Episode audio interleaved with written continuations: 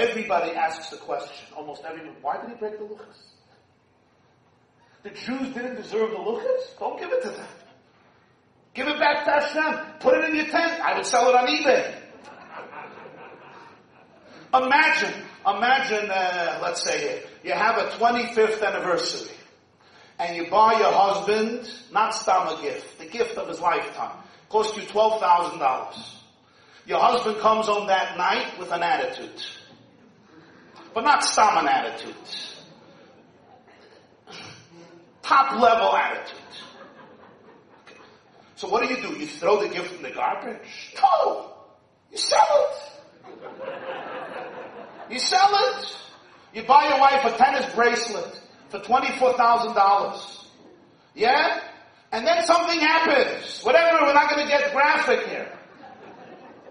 You burn it. You destroy it. No, you sell it. You keep it for better days. What's next to the luchas? HaLuchas ma'aseh l'kim heima. Hashem gives you luchas that He made. It's priceless. What are you breaking them for? Hide them in the tent. Put them on the mountain. Give them back to Hashem. They don't even belong to you. What's brecht to the luchas? Says Reb Tzaddok HaKohain and the Kamayin, and open your hearts. The Gemara says in Masechet Shabbos of Kovdalat, Hameshaber kelim b'chamason harei hu k'oved avodah zarah. Somebody who takes vessels and breaks them in his wrath, in his anger, it's a form, a subtle form of idolatry, avodah zarah.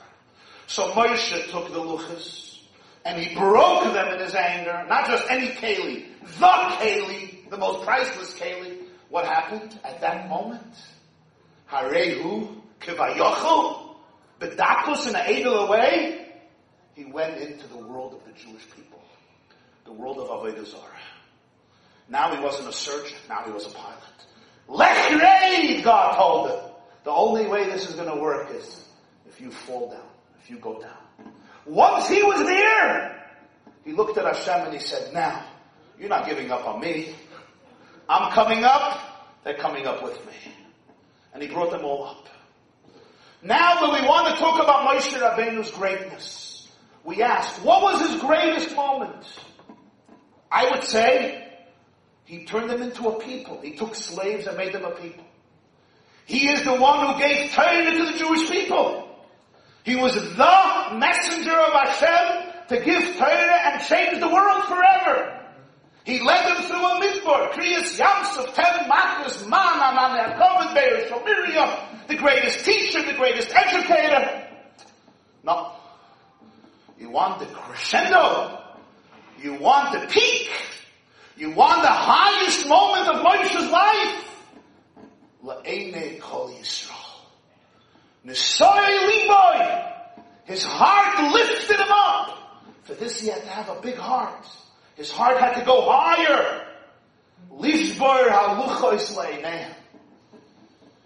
That at the moment of truth he was ready to break what? He didn't break a tennis bracelet. He didn't break an expensive utensil or vehicle or piece of jewelry or garment. He broke something which for him was the most precious thing in the universe. Zichru Toras Moshe Avdi. Moshe is Torah. Torah is Moshe. The luchas were Moshe. Moshe was the luchas, Chazal said. And not just Torah. This is the only luchas that Hashem himself sculptured and wrote. And yet at that moment he had to make a choice. And the choice was, does he hold on to the luchas and lose his children? Or does he break the luchas and liberate, embrace, lift up, and remain connected to his children? And when Moshe broke the luchas, Hashem turns to him and says, Yasher Koach SheShibartah. Thank you for breaking my luchas. And when the Jewish people hear those words, Klaal Yisrael screams out, chazak, chazak, v'nitchazek. Because for this you need a lot of strength. You need a lot of strength because everyone around Moshe couldn't understand him. The tzaddikim around Moshe said, Moshe? Moshe? You? You? This is the Messiah that we taught you?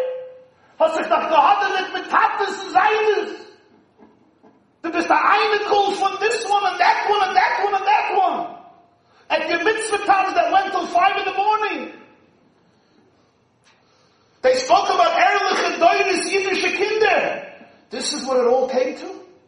Your brother-in-law looks at you and says, your father-in-law looks at you, your older brother, your sister, your uncle, your aunt, your zayda, your baba, your shakol, your rabbi, your magid, your bakhin, your therapist, your doctor. You're crazy? These are chetei ha'egel. God says destroy them, out. You have Baruch Hashem twelve kids, one is gone. You have eleven beautiful kids. But when Hashem saw that Moshe broke the luchos, this became the peak, the greatest achievement of Moshe's life. Yasher Koach SheShibartah. And Rashi chooses that word to be the final climax of the entire Torah. Why? Because in the ability to break that which meant everything to him and remained everything to him, Moshe's true character comes out. Who is Moshe at his core?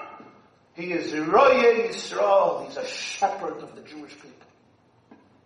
Ultimately, Moshe will give up everything, including his core, to save his children. And when God sees that, he says, thank you.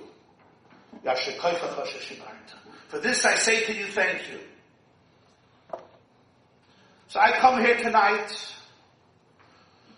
and although I'm an individual, but by Jewish people there's no individuals. Everyone is interconnected.